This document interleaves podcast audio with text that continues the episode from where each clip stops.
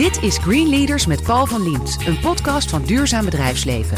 Het businessplatform voor succesvol duurzaam ondernemen. Wekelijks hoor je hier een Green Leader die de economie vernieuwt, verandert en verduurzaamt. Jaap Korteweg is oprichter van de Vegetarische Slager. De boerenzoon wil vleeseters verleiden om voor zijn vegetarische variant te kiezen. In korte tijd de grote slager ter wereld worden, dat is het streven. De verkoop van het bedrijf van Unilever moet bijdragen aan het behalen van dat doel. Welkom Jaap. Hi. Ja, ik zal iets tegen je zeggen, dat heb je misschien nog nooit gehoord, maar er waren mensen, je kent het blad de boerderijen, en die Ja. hebben zo'n blog. En op die blog kwam toch meteen na die verkoop op Unilever, er kwamen complimenten binnen, maar ook een behoorlijk rijtje kritiek kwam steeds over hetzelfde neer. Hij verkoopt zijn principes. Nou ja, daar heb je heel vaak over na kunnen denken, je hebt het heel vaak gehoord. En nu heb je het eh, laten neerdalen. Zit daar wat in in die kritiek? Nee.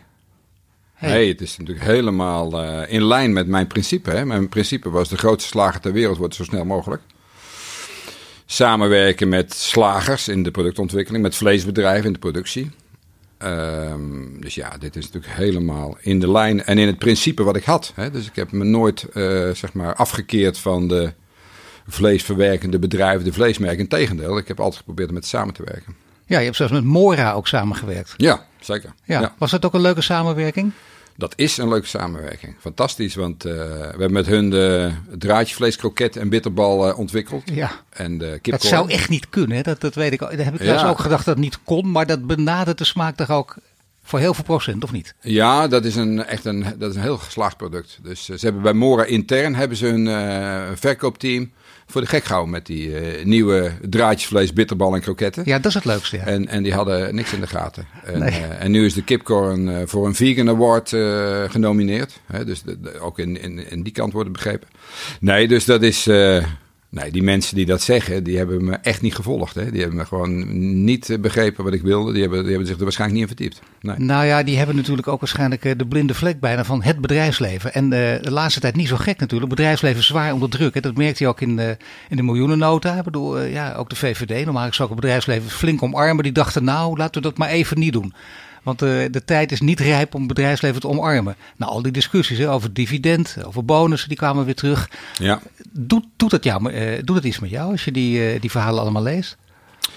Nee, kijk, ik bedoel, ik bedoel, ik heb zelf ook een bedrijf. Hè? Dus ja, weet je, ik bedoel, je betaalt de belasting die je moet betalen van de overheid. Ja, maar ik zou zeggen, jij En bent dan dat het type, meer is, type hardwerkende MKB'er en, en dit is Ja. het grote bedrijfsleven. ja, ik, ik ben het helemaal eens natuurlijk dat die grote bedrijven natuurlijk eh, minstens gelijk behandeld moeten worden met de MKB'ers. Hè? En niet allerlei belastingvoordelen moeten hebben. Daar, daar, daar ben ik het volstrekt mee eens. Ja. En daar praat je ook wel eens over bij de mensen bij Unilever of niet? Nee, nee, nee, want die mensen houden zich daar ook niet mee bezig. Nee, nee, die horen dit straks en die Ja. denken, ja wacht eens even, met wie hebben we nou een deal gesloten? Ja. Nee, ik denk dat zij het. Nou ja, dat weet ik trouwens helemaal niet. Maar in ieder geval, ik ben het daar helemaal mee eens dat natuurlijk eh, multinationals gewoon ook belasting moeten betalen. Zoals ieder ander. Ja. Nu weet je dat, eh, wat er met Unilever gebeurt. Die dividenddiscussie, heb je je daar nog in verdiept? Of dacht je, die laat ik lekker helemaal voorbij gaan? Ik heb me er niet echt in verdiept, maar eh, ik heb natuurlijk een beetje de kranten gelezen. Dus ja.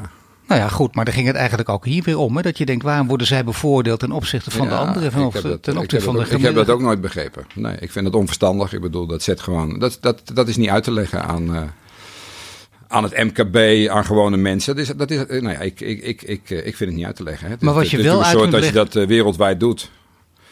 Een soort red race naar eh, nul belasting. Ja, om bedrijven binnen te halen, dat is natuurlijk een, nou ja, dat vind ik een hele slechte keuze. Ja. Nou ja, maar gelukkig is er nu een kentering gaande, dat er natuurlijk toch wereldwijd eh, zoveel verzet komt dat er, nou ja, hoop ik toch gewoon eensgezindheid komt op dat punt. En dat landen elkaar afspraken maken hoe ermee om te gaan. Hè. Ja, zo klink je als de man die eh, een jaar of tien geleden zei... mijn politieke keus valt uit op de SP. Jan Marijnissen word je toen een bevlogen Ja, nee, leider. klopt. Ik ben, eh, hè, dus ik ben voor ik eh, Partij van de Dieren ging stemmen, voor die, voor die zeg maar begonnen is, Ja. eh, stemde ik SP. En nou ja, ik was tegelijkertijd ondernemer, dus dat kan. Ja. Dat kan inderdaad. Heb Ja. je zelfs in het blad met VNO en CW verteld. hè? De werkgeversverenigingen, die begrepen er niks van. Maar later toch weer wel toen je het uitlegde. Ja. Waar, waar stem je nu op, als ik vragen mag? Ja, er zijn nu geen verkiezingen, dus ik stem op dit moment niet. Nee, maar dat de volgende keer, nou, ik jou, moet- maar- dat, dat ga ik gewoon dan bekijken. Ik ben, eh, ik ben wat dat betreft eh, niet heel erg honkvast in die zin dat ik het dan beslis als er verkiezingen zijn. Maar Partij van de Dieren, dat, dat hoeft niet meer. Jawel, dat zou prima kunnen. Zeker. Oh, toch? Jawel, maar niet bijvoorbeeld uit rancune nee of zo. Omdat je van Marianne Thieme af bent dat je denkt, uh, ik ga een beetje op die partij stemmen. Nee, maar zit je wel in die hoek, laten we zeggen de linkerhoek? Ja, ik ben een groot voorstander bijvoorbeeld van het basisinkomen. En de verschuiving van belasting ja. van arbeid naar belastende grondstoffen en energie. Hè? Dus, dus dat zijn allemaal dingen die je daar kunt vinden. Dus ja, inderdaad. Ja. Nou zijn er trouwens ook rechtse, laten we zeggen, wetenschappers die, die ook voor het basisinkomen zijn. Hè? Dus ja, zeker. Dus dat is fijn. Lopen. Dat is heel fijn. Ik, nou ja, ik heb begrepen dat ooit Nixon in de VS een, uh, een voorstander was van het basisinkomen. Dat het daar ooit bijna is ingevoerd, weet je wel. Dus goed, die, die polarisatie is van, van de laatste tijd. Die is ooit veel minder geweest. En ik denk dat het, ja, ik, ik denk niet in rechts of links. Ik denk gewoon het basisinkomen is een goed idee. We hadden het net over, over mensen die, die, zoals jij zegt, het niet goed begrepen hebben. En dat is waar. Ik heb jou heel vaak geïnterviewd. En je hebt altijd geroepen, uh, ik wil schaalvergroting. En dat kan, ik wil de grootste worden, dus schaalvergroting is nodig. Ik moet die sprong maken. Ja. Daar ben je eigenlijk heel consequent in geweest. Dus het is een logische stap om in dit geval met Unilever in zee te gaan. Dat betekent dat je ook heel groot wordt. Echt de grootste slager ter wereld. De grootste ja. vegetarische slager ter wereld kunt worden. Maar als je dat wil worden, dan zul je dus echt, uh, dan, dan moet er echt heel veel geld in gaan. Dan moeten er jaren overheen gaan. Of is het een kwestie van twee, drie jaar. Is dat nu een, een normaal traject? Nee, de grootste slager ter wereld worden, dat uh, gaan we zeker in twee, drie jaar niet redden. Maar uh, misschien wel in twintig jaar. En dat zou natuurlijk al heel bijzonder zijn. Ik dat gaan wij daar, nog meemaken. Daar, daar, teken ik nu voor, als dat ja. in twintig jaar tijd lukt. Maar waarom duurt dat dan? Ja, het is heel snel, maar ik bedoel, als je ongeduldig bent, is dat lang? Waarom... Ja, maar ik ben niet ongeduldig, anders was ik hier nooit aan begonnen. Nee, maar ik wel. Maar, waar... nee, maar... ik bedoel, ik ben, ik ben, uh, ik bedoel, ik heb uh, altijd die ambitie uitgesproken, de grote slagen worden zo snel mogelijk. Maar ik heb wel geduld gehad. En uh, ik bedoel, we gaan zo hard als het kan. En ik heb nooit gewerkt met, uh, uh, in die, die, zin met deadlines, met businessplannen, met, met targets. Daar heb ik nooit mee gewerkt, omdat ik daar niet in geloof. Hè. Je kunt zeggen van nou, uh, wat veel bedrijven doen, we, we, gaan volgend jaar met 50% groeien bijvoorbeeld. ik geloof daar niet in. Je moet gewoon zorgen dat je een gemotiveerd team hebt. En, en die hou je gemotiveerd door die doelstelling. Maar als je zegt we moeten volgend jaar met 50% groeien en die mensen hebben keihard gewerkt. En het is maar 30%. Ja dan demotiveer je die mensen.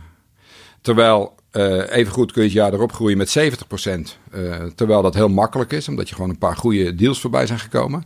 Dan gaan ze achteroverleunen. Ik geloof daar niet in. Ik geloof gewoon dat je mensen moet motiveren. En moet kijken wat ze daadwerkelijk doen. En wat ze gepresteerd hebben, gegeven de omstandigheden. Maar gewoon de reality check is van belang. Gewoon realistisch in de wereld staan. En, en dus geen. Ik snap het, natuurlijk eh, demotiveer je mensen. Maar als je realistisch bent, zeg jij nu 20 jaar. En dat vind ik dus wel lang duren. Omdat je met zo'n hele grote speler in zee bent. Of beter gezegd, eh, die grote speler heeft je overgenomen. Die kan, kan met zeven mijl ja, maar de door de wereld ook, de grootste slager ter wereld worden. Hè? Ik zeg Zeker. bewust niet de grootste vegetarische slager. Dus dat betekent dat je groter moet worden dan nu het grootste vleesbedrijf in de wereld. Nou, Unilever zit helemaal niet in het vlees eigenlijk. Hè? Dus, dus dat is hun business, is het niet. Of nauwelijks. Dus um, ja, dat zou echt in 20 jaar tijd. Maar goed, uh, jij bent optimist. Maar ik vind dat een. Uh, ik zou dat een hele. Nou, wat lastig is ook als je op. Je moet het op wereldschaal bekijken. Ik geloof dat er een, uh, een 100 miljard of zo is dat. Of nee, 1000 miljard. Hè, de, de, de, de vleesmarkt wereldwijd. Of misschien wel ja. groter. Nou ja, dat soort bedragen noem je. we hadden nu vorig jaar een omzet van, van 20, 25 miljoen. Dus, uh, en dan naar, uh, nou ja, hè, laten we zeggen, honderden miljarden omzetgroei in 20 jaar. Dat zou echt een bijzondere prestatie zijn. Is het, is het een, een, mentale kwestie, denk jij? Of, of zou het kunnen zijn dat mensen op een gegeven moment het niet meer in de gaten hebben, het niet meer kun, het kan schelen wat ze eigenlijk proeven? Als ze denken, ja, het is een vleesvervanger officieel, maar het is, het is precies hetzelfde. Dus ik ben nu van het vlees af.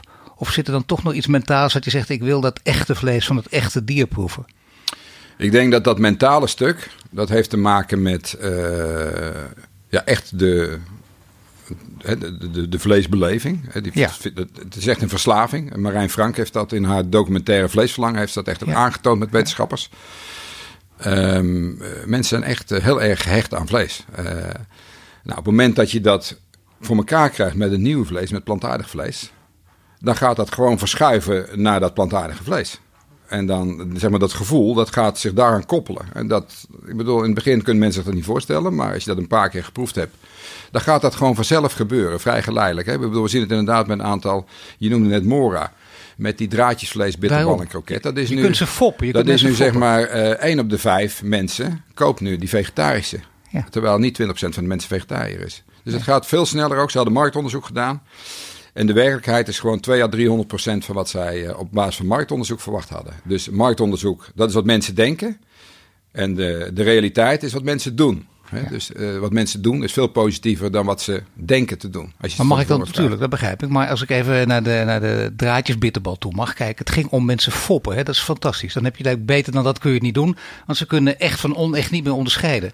De Chinese markt is heel groot. En logisch, dat zie je altijd. Als landen welvarender worden, dan willen ze ook vlees gaan eten. Stel nu dat je die fantastische biefstuk, om, om maar iets te noemen, dat je die weet te maken. Dat je dus mensen kan foppen tussen aanhalingstekens. Dat ze Ja. geen idee hebben wat echt en de echte biefstuk is en wat niet. Dan heb je natuurlijk wel een zinnige markt in handen. Als, dat, als je dat voor elkaar krijgt. Of speelt het mentale dan nog steeds een eh? Daar loop je natuurlijk wel echt tegen eh, wettelijke eisen aan. Ik bedoel, mensen moeten eh, weten wat ze eten. Hè? Dus ik bedoel, je, je- zeg maar, in, in, in, de, in de winkel mag je ze niet foppen. Hè? Je mag natuurlijk niet een product verkopen en daar biefstuk op zetten van, van een rund, terwijl het een vegetarische biefstuk is. Dat mag simpelweg niet. Dus ik bedoel, zo zal het, dat, dat kun je natuurlijk een keer doen voor de grap. Maar zo zal het niet gaan. Mensen zullen weten wat ze eten, zullen er ook bewust voor kiezen. Maar wat je nu ziet, eh, we doen dat natuurlijk toch op grote schaal. eh, laatst met het eh, MKB-congres ook. Eh 2000 eh, ondernemers waren daar, MKB-ondernemers. Die hebben ze voor de gek gehouden met onze hamburger. Dus ze hebben daar schalen rond laten gaan Ja. met 30 broodjes hamburger erop. In twee broodjes een prikkeltje vegetarisch. En mensen konden kiezen, dachten ze. Maar ze waren allemaal vegetarisch. en mensen ook gevraagd. Je kunt het terugzien eh, bij RTL op uitzending gemist. En iedereen trapte er gewoon in. En, maar het, het, het, het leuke is dat het ook heel positief werkt. Dus mensen voelden zich helemaal niet, eh waren helemaal niet boos of zo. Integendeel, er gaat als het ware een soort luikje open. Ze zeggen van, potverdorie, dit kan. En zo gaat dat, zo gaat het werken. Is het, heeft, het, heeft, het, is het bij jou ook zo gegaan? Kijk, eh, ik, ik, ik snap het hè, dat je ook gewoon, gewoon eh, puur vanuit eh, het idee... wie- jij bent de vegetarische slager, dus ja, jij gaat niet roepen dat het, dat het niet zo goed is. Maar ben je, je bent zelf wel een vleeseter van huis uit. Dus ja, dan Ja, hou je ervan. Een vleesliefhebber. Je, Ja. hebt, je weet hè, dat het dus door wetenschappers neergezet is. Het, het is verslavend, kan verslavend werken. Ja. Proef jij de verschillen nog steeds? Ja, ik eet natuurlijk geen vlees meer van dieren, al lang niet meer. Hè, dus, ehm, maar ik heb het nog wel in mijn geheugen zitten. En, en wat ik natuurlijk doe, is kijken naar die producten die wij ontwikkelen nu. En, en, en roepen die dat beeld wat ik in mijn eh, geheugen heb zitten, hè, die, die ervaring, roepen ze dat op. Ja. En dat, eh, dat gaat goed. Dat gaat goed. Dat gaat goed. ja, nee, Ja. dat klinkt ook heel Maar goed. ik ga het niet, ik bedoel, ik ga het niet eens proeven naast het origineel meer. Dat, doe ik, natuurlijk- Nee. dat heb ik natuurlijk nooit gedaan. Gaat het ook goed met jou nu je afscheid hebt genomen van je eigen vegetarische slager? En je bent nog adviseur, je bent nog het boegbeeld, maar niet meer zo druk als voorheen. Hoe gaat het nu? Eh, nou ja, ik ben in ieder geval met die stap ontzettend blij. Eh, eh, dus ook nu daarna, ik heb natuurlijk toen die beslissing genomen, maar nu ook zeg maar negen maanden na datum ben ik, ben ik een heel gelukkig mens met, met, met in ieder geval die beslissing. De samenwerking met Unilever is bijzonder prettig. Als ik zie wat zij nu aan het doen zijn en wat ze van plan zijn de komende jaren. Ja, dat hadden wij op eigen kracht nooit voor elkaar gekregen. Maar wat zie je dan waar je gelukkig van wordt? Nou ja, de enorme investeringen die zij doen. Hè? Dus, dus, eh, en plannen die ze hebben in het buitenland. Nee, natuurlijk, maar vertel er eens iets over. Wat voor plannen, wat voor investeringen? Ja, ik kan daar niet alles over vertellen. Jawel, dat kan nee, ik ga wel. er zelfs helemaal niks over vertellen. Maar neem van mij aan dat er veel gaat gebeuren de komende jaren. Ja, maar dat kan niet. Dat zo werkt dat niet meer. Kom op, hè. Ja, Ja, het is, ja, eh, toch wel, Het toch is wel. 2019, eh, Ja. dat kan niet meer. Nee, je moet iets transparanter zijn, toch, hè? En maar geef dan één ding prijs, waar, waar je, waar je Eh, gewoon blij van wordt. Ja, nee, ik, ik, eh, ik ga er niks want dat is ook niet zo zinvol. Maar ik bedoel, als ik zie wat er nu aan eh, plannen ligt voor introducties in het buitenland. Ja, dan is dat eh, een, een verveelvuldiging van de omzet in korte tijd. Nee, dat snap ik. Dat is wat je Ja. wil. Wanneer, gaan we dat zien? Wanneer kunnen we checken wat jij nu zegt? Mm, ik denk al, even een gokje, maar dat we zeg maar, laten we zeggen, binnen drie, vier maanden, dan is daar al heel veel van te zien. Maar ja, en, dat, en dat heeft natuurlijk allemaal voorbereiding gekost. In Nederland of ergens anders? Nee, eh, eh, internationaal. Dus, eh, Wereldwijd? ja, ja, Dus zeg maar zoals jij zelf ook je producten verkoopt van België tot Zuid-Korea. ja. ja Nou, ik ben benieuwd, hou dit in de gaten. Ja. Het staat nu op de tape. Ja. Je hoort Jaap Korteweg, de oprichter van de vegetarische slager. Net sprak hij over het bedrijf en de overname van Unilever. En zo praten we verder over hoe zijn omgeving reageerde op zijn vegetarische plannen.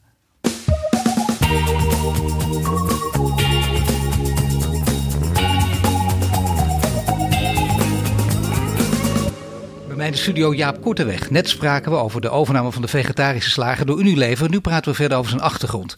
Want ja, het is natuurlijk al vaak gezegd en gememoreerd. Het kan bijna niet uit een interview wegblijven. Dus ik zeg het toch nog maar één keer. Vroeger schoot je op dieren. Je was een groot dierliefhebber van dierlijk vlees.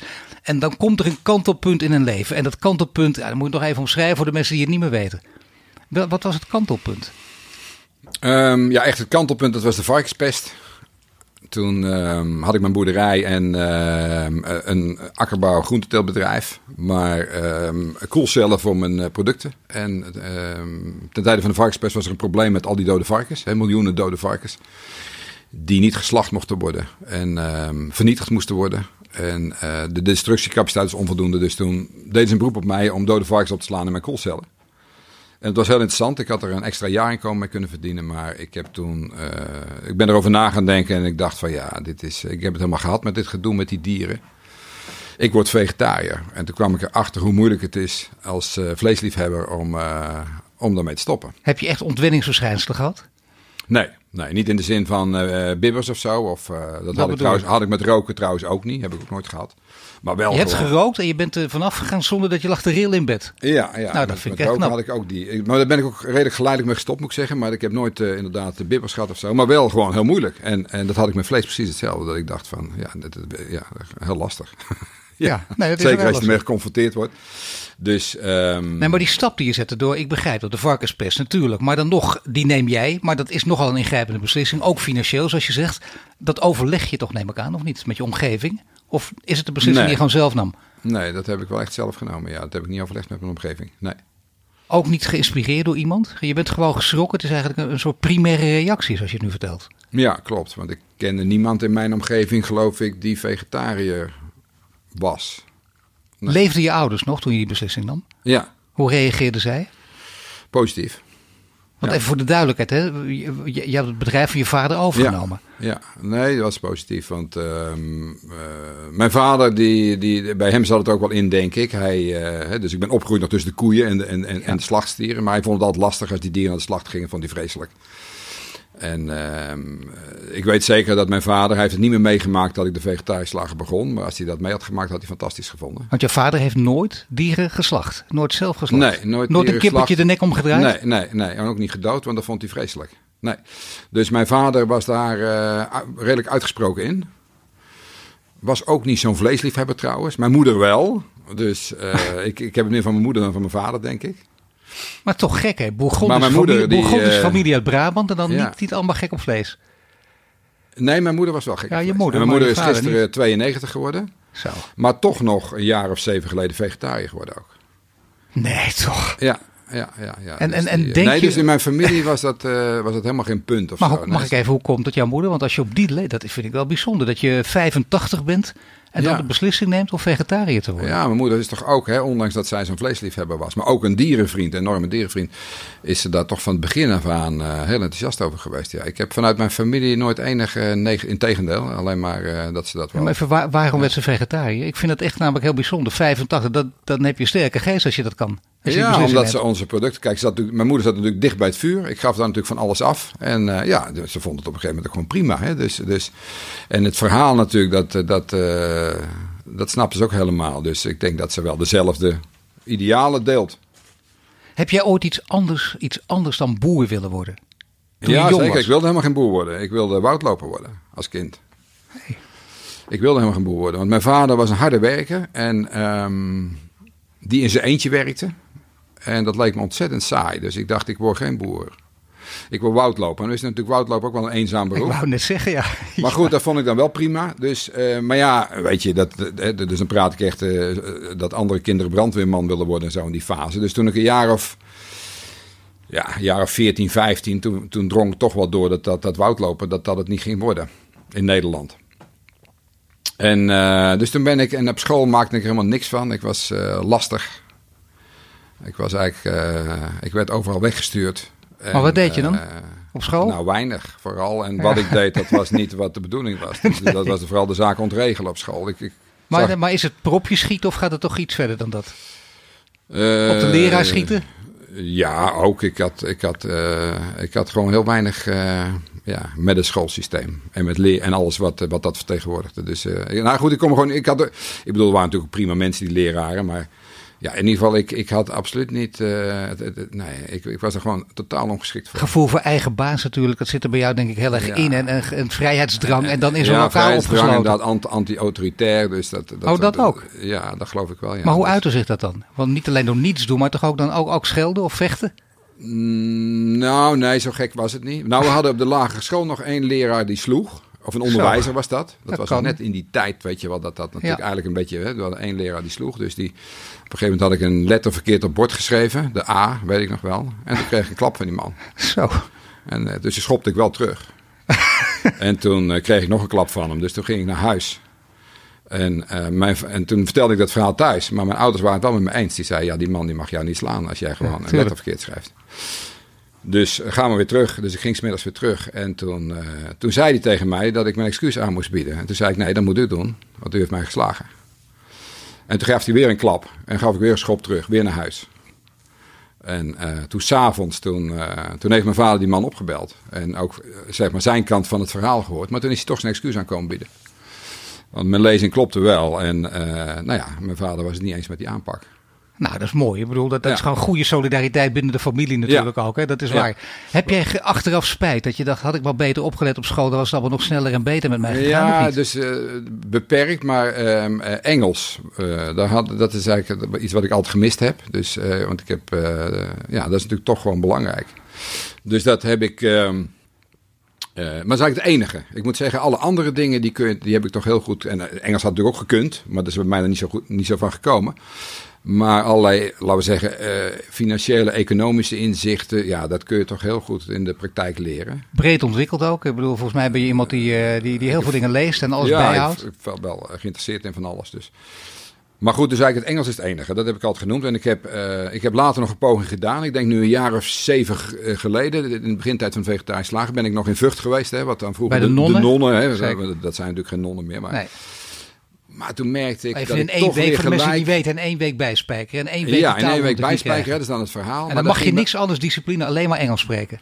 Precies, maar toen ging ik toch weer gelijk spijbel en mijn propjes schieten.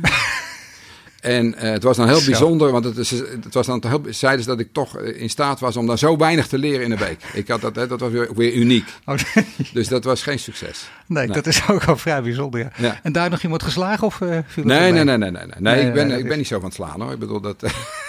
nou, nou, je bent natuurlijk wel uh, ja, een aardige man, lijkt je ook natuurlijk. En je houdt van een geintje ook. En je, je, hebt heel veel mooie successen beleefd in je leven. Maar de andere kant, ja, ook disruptief. Dat moet je ook zijn. Dat hoort ook bij innovatie. En zeker niet alleen in deze tijd, in alle tijden. Maar ook sommigen zien het als niet collegiale. Als je bijvoorbeeld roept, je noemt jezelf de grootste bedreiging voor veeboeren. En dan gaat hij zijn eigen collega's gaan lopen afmaken nu hij het gemaakt heeft. Ja, maar ze vroegen het aan mij, hè? Dus het is ja, niet nee, ongevraagd. Nee, nee ik was uitgenodigd op het Nationaal Pluimveecongres als spreker. En uh, dat vond ik natuurlijk leuk, want ik vind het heel, heel leuk om daar met collega's over te praten. Maar dus toen ging het erover, wat is de grootste bedreiging voor, voor ons? Vroegen ze aan mij ook. Ik zei, nou ja, dat ben ik. In ieder geval, dat hoop ik. Ja. Zo zei ik het. Ja. Want uh, ik wil gewoon dat, wij, uh, dat er een tijd komt dat we geen dieren meer nodig hebben voor al die heerlijke vleesproducten. Dat we dat direct van de bonen en de granen maken die we aan die kip en die varkens voeren. Zo heb ik dat gezegd. Ja. En, uh, en op zich, nou ja, ik heb daarna nog met die mensen ook uh, met een aantal wat gedronken. En, en, en, eigenlijk ging dat best in een goede, goede, goede sfeer. Maar um, het was dus echt op verzoek. Natuurlijk, maar dan gaat dat zinnetje worden uitgelicht. Is dat het een beetje? Het is ook ja. toch, het is toch de werking, ja, van, een de, anders, van, hè? werking van de media dan? Mm, nou ja, dat mag je zeggen. Of nee, ja, precies. Ja, inderdaad. Maar goed, dus daarmee haal ik nu hoe dat het ging. Hè. Dat, ja, het, Is iets het is iets genuanceerder. Ietsje genuanceerder, maar goed. Het is wel zo. Ik bedoel, ik ben, ik, ik ben de vegetarische slag begonnen om een einde te maken aan de bio-industrie. Het gebruik van dieren voor, voor ons vlees. Dat is echt het ideaal. Omdat ik geloof dat als we dat voor elkaar gaan krijgen, dan zal daar niemand om rouwen. Dan zal iedereen er blij mee zijn. En terugkijkend daarop zal iedereen zeggen: Gut, wat een gedoe was dat met die dieren. Nou ja, je hebt in ieder geval daarmee. Toch, uh, nou ja, weet je, het, het, zijn. Als je er gewoon, het is natuurlijk heel onlogisch wat we doen. Als je ziet hoe we omgaan met die kippen en die varkens en met onze huisdieren. Als je met je, met je, met je hond omgaat zoals wij met varkens omgaan, dan word je opgesloten.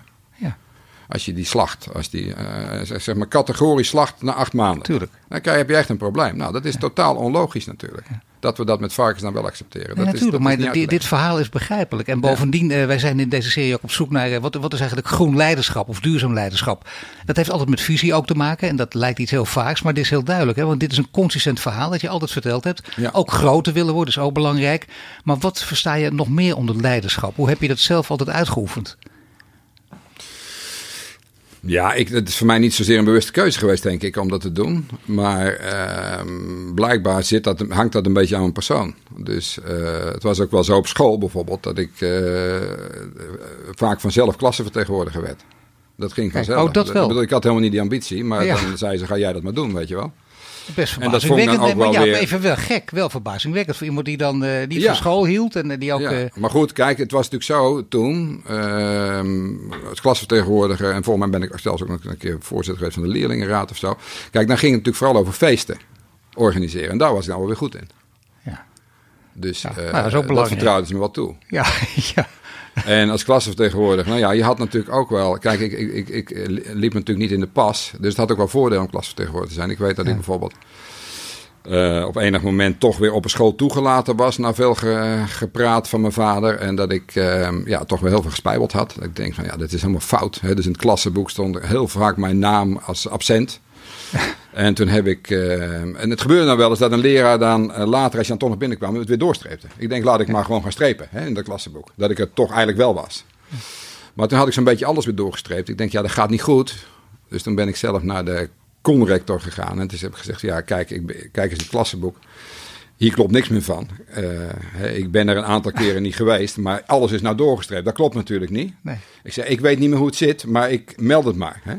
Daarmee, waar, waarmee het natuurlijk vo- volledig eh, vaag werd. En ik me toch weer mijn hachje gered had, zeg maar. Nee, geweldig. Nee, ik snap het ook. Dat is Eh, een dus- dus heerlijk eh, dat- pesterige karakter ook. Ja, ja, ja, ja, ja duidelijk. Ja. Maar hoe gaat het dan als leider van een bedrijf met uiteindelijk ook 90 mensen? Mhm. En, en dan kun je moeilijk eh, de mensen die onder je werk allemaal lopen pesten. Dan Ja, wordt er toch enige was discipline niet- en, ja, voorbeeldfunctie ook, hè? Ja, maar ik was niet zo van het pesten hoor, op school. Dat viel wel mee. Nee, ik ben of helemaal niet zelfs. Ik ben geen pester. Nooit Plagen. geweest. Nou, niet zozeer. Ik had gewoon, ik had niks met het schoolsysteem, maar met mijn bedrijf natuurlijk wel. Dus dat vond ik gewoon heel nuttig wat we daar deden. Maar en hoe- ook die mensen die bij ons werkten vonden dat heel nuttig. Dus. Hoe, hoe, hoe omschrijf je je eigen leiderschap? Je hoort het ook terug van mensen in het loop der jaren natuurlijk. Hè? Maar ben je iemand die, die vindt... Ja, ik ben denk ik een, ja, zoals ze dat noemen, denk ik vooral. Dus ik ben zeker geen manager in de zin dat ik heel erg bovenop zit. Ik ben volgens mij meer dan zoals je, om mensen te motiveren, een motiverend leider. Dus de grote lijn uitzetten en mensen vervolgens heel veel vrijheid geven om dat op een eigen manier in te vullen. Maar ook afscheid nemen van mensen af en toe die niet goed functioneren. Ja, ja, ja. Ben je daar goed in? Daar ben ik goed in, ja. ja. Hoe doe je dat dan? Eh, ja, gewoon door dat gewoon te vertellen. Nou nee, maar wacht even. Ja, dit, hier zijn boeken vol over geschreven. Dat is Ja. niet zo makkelijk. Hè? Gewoon was- vertellen. Dan wordt er achteraf wordt er gezegd, ja, het verkeerde moment, de verkeerde toon, noem maar op. Daar moet je natuurlijk wel eh, iets, Ja, iets voor doen. Ik heb dat eigenlijk eh, eh, toch heel vaak zelf gedaan, omdat ik dat ook graag wilde. En toch is dat wel, nou ja, ik zal niet zeggen, dat is natuurlijk moeilijk, maar nou ja, goed. In ieder geval, ik wilde dat graag zelf doen, die verantwoording nemen. En dan nam je ook de tijd voor? Of werd het gewoon, Ja. zei je dan- ja, daar ging je echt wel. een gesprek aan. Ja, ja. Helemaal uitleggen wat. En wat is vaak de reden waarom je van iemand afscheid neemt? Ja, dat heeft dan vaak te maken met de fase waarin je met je bedrijf zit. Hè, en de personen, dat verandert natuurlijk ook. Zeker als je zo snel groeit, dan heb je steeds weer andere mensen nodig. En eh, hoewel ik moet zeggen dat eh, het verloop bij ons trouwens niet groot is geweest. Hoor. We hebben best wel een. Hè, de club van het eerste uur is eigenlijk eh, gewoon gebleven. Hè. Maar we hebben ook wel van enkele mensen afscheid moeten nemen. Maar ehm, wat we ook wel gehad hebben, en misschien was dat nog wel het meest aan de hand, dat mensen gewoon te gemotiveerd waren, te hard werkten en zichzelf voorbij liepen. Dat is nou ook een aantal keer gebeurd. Dus ehm, we waren natuurlijk zo'n eh, missiegedreven club, dat dat, eh, en, en er was zoveel vrijheid ook. hè. Ik gaf mensen heel veel vrijheid om het op een eigen manier in te vullen. Dat dat gewoon, dat dat, dat niet voor iedereen werkt. Dus eh, we hadden natuurlijk niet een heel strakke organisatie. Dat als iemand kwam, dat hem precies verteld werd. En dit ga jij doen. Je wordt precies op het spoor gezet met dit wel, dit niet. Zo Zou je, dat, zou, je dat nu, zou je dat nu anders doen? Nee, want dat paste denk ik heel goed. Het is ook gewoon nodig als je zo start. Hè? Dus met zo'n... ehm, eh, ja, dat, dat kan volgens mij niet anders. Dus ehm, nee, ik ben niet dat ik zeg van... joh, dat eh, dingen had ik heel anders aan... Ja, allicht, die zullen er best zijn, maar... In grote lijnen denk ik dat het... ehm, ja, dat het, dat het bij dit type bedrijf vaak wel zo werkt. Ja. Aan het woord is Jaap Korteweg. En net spraken we over zijn visie op duurzaam leiderschap. En zo praten we verder over zijn toekomstplannen. En ook over de ontwikkeling van een vegetarische samenleving.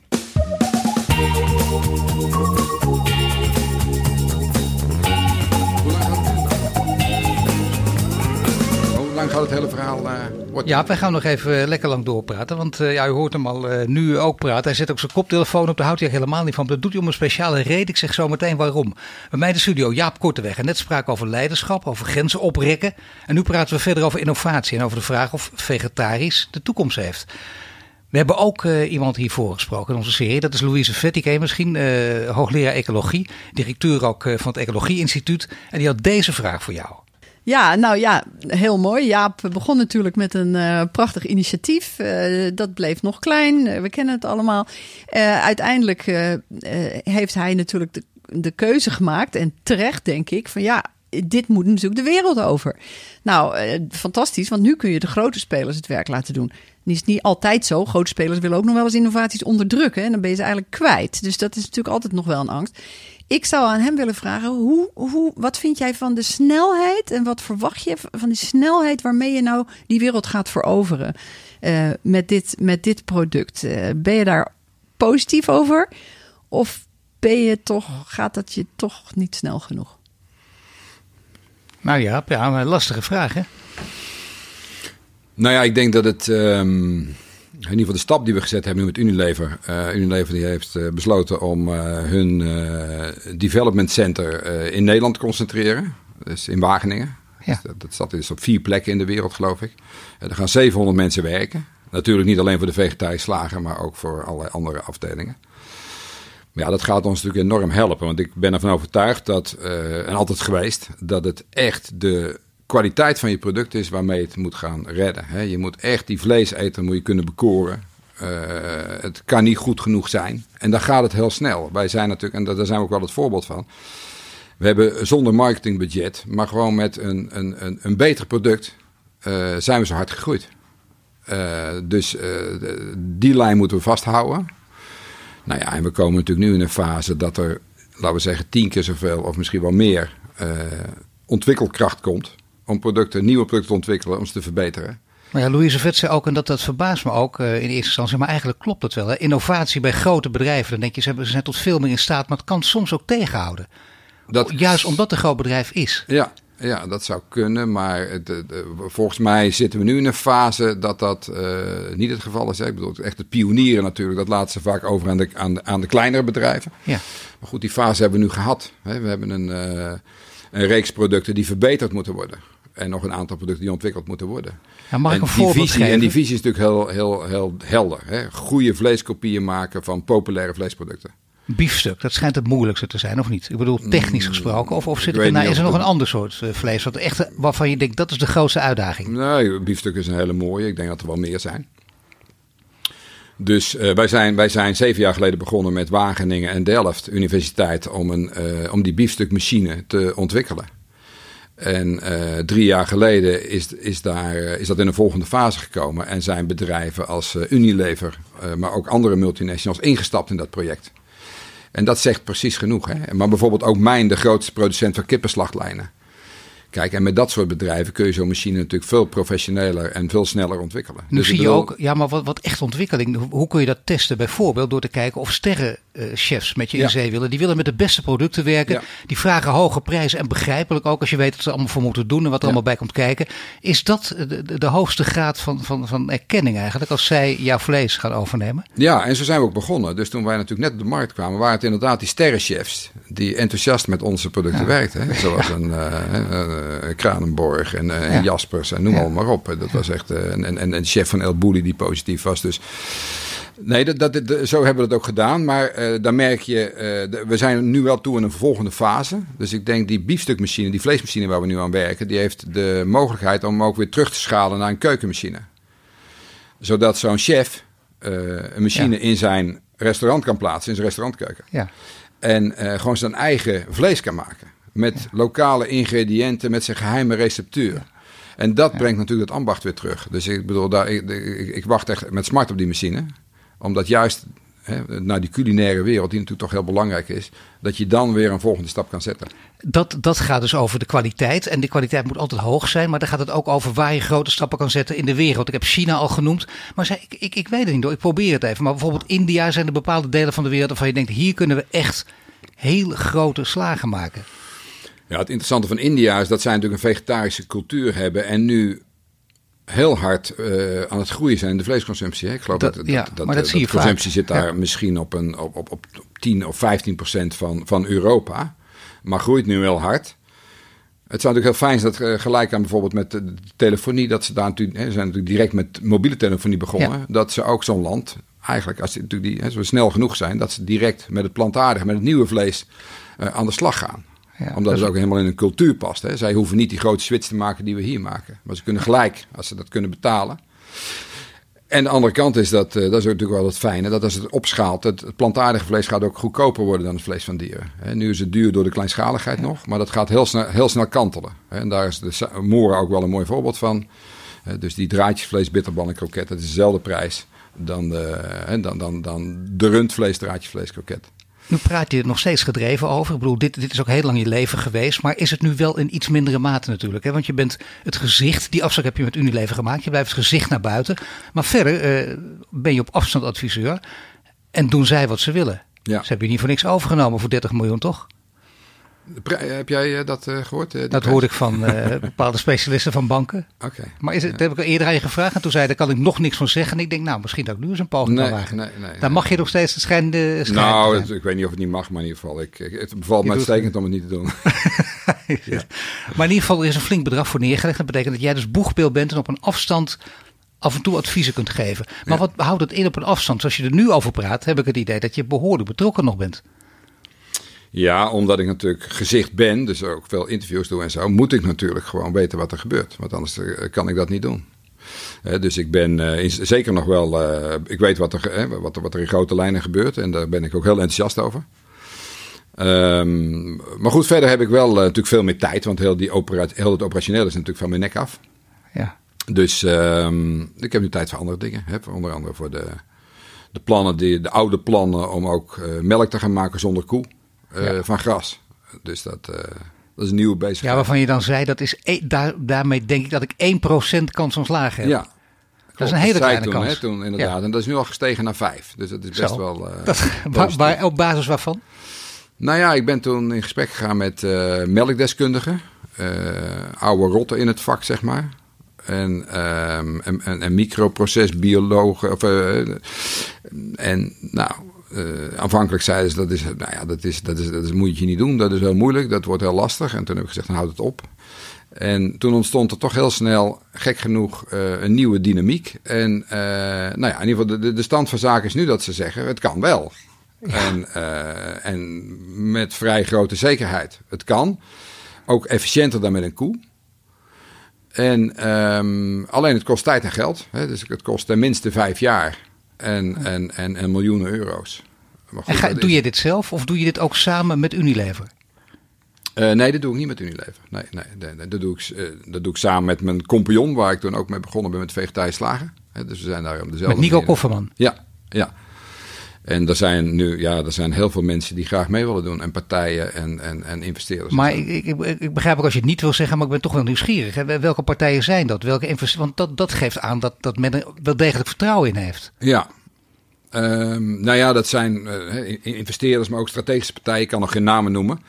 Maar eh, dat is wel leuk. Dus het zijn ook echt wel partijen die groot zijn in de, in de melk. Hè? Dus, dus, eh, dus, dus, eh, en dat is natuurlijk eigenlijk het leukst. maar Zoals we is ook natuurlijk met ja, de vegetarische slagers ja. samengewerkt hebben met, eh, met, met topslagers en vleesbedrijven. Zo werken we natuurlijk nu graag samen met nou ja, hè, ook, ook de mensen die in, de- in de normale melk. Maar als dit lukt, is dit, kijk, van 1 naar 5 procent in korte tijd inderdaad heel snel. Serieus investeerders erbij. Dat betekent dat weer een nieuwe disruptie gaat worden. Maar iets wat ook, wat, wat gaat het opleveren? Wat gaat het, want het is ook weer een, een keiharde missie.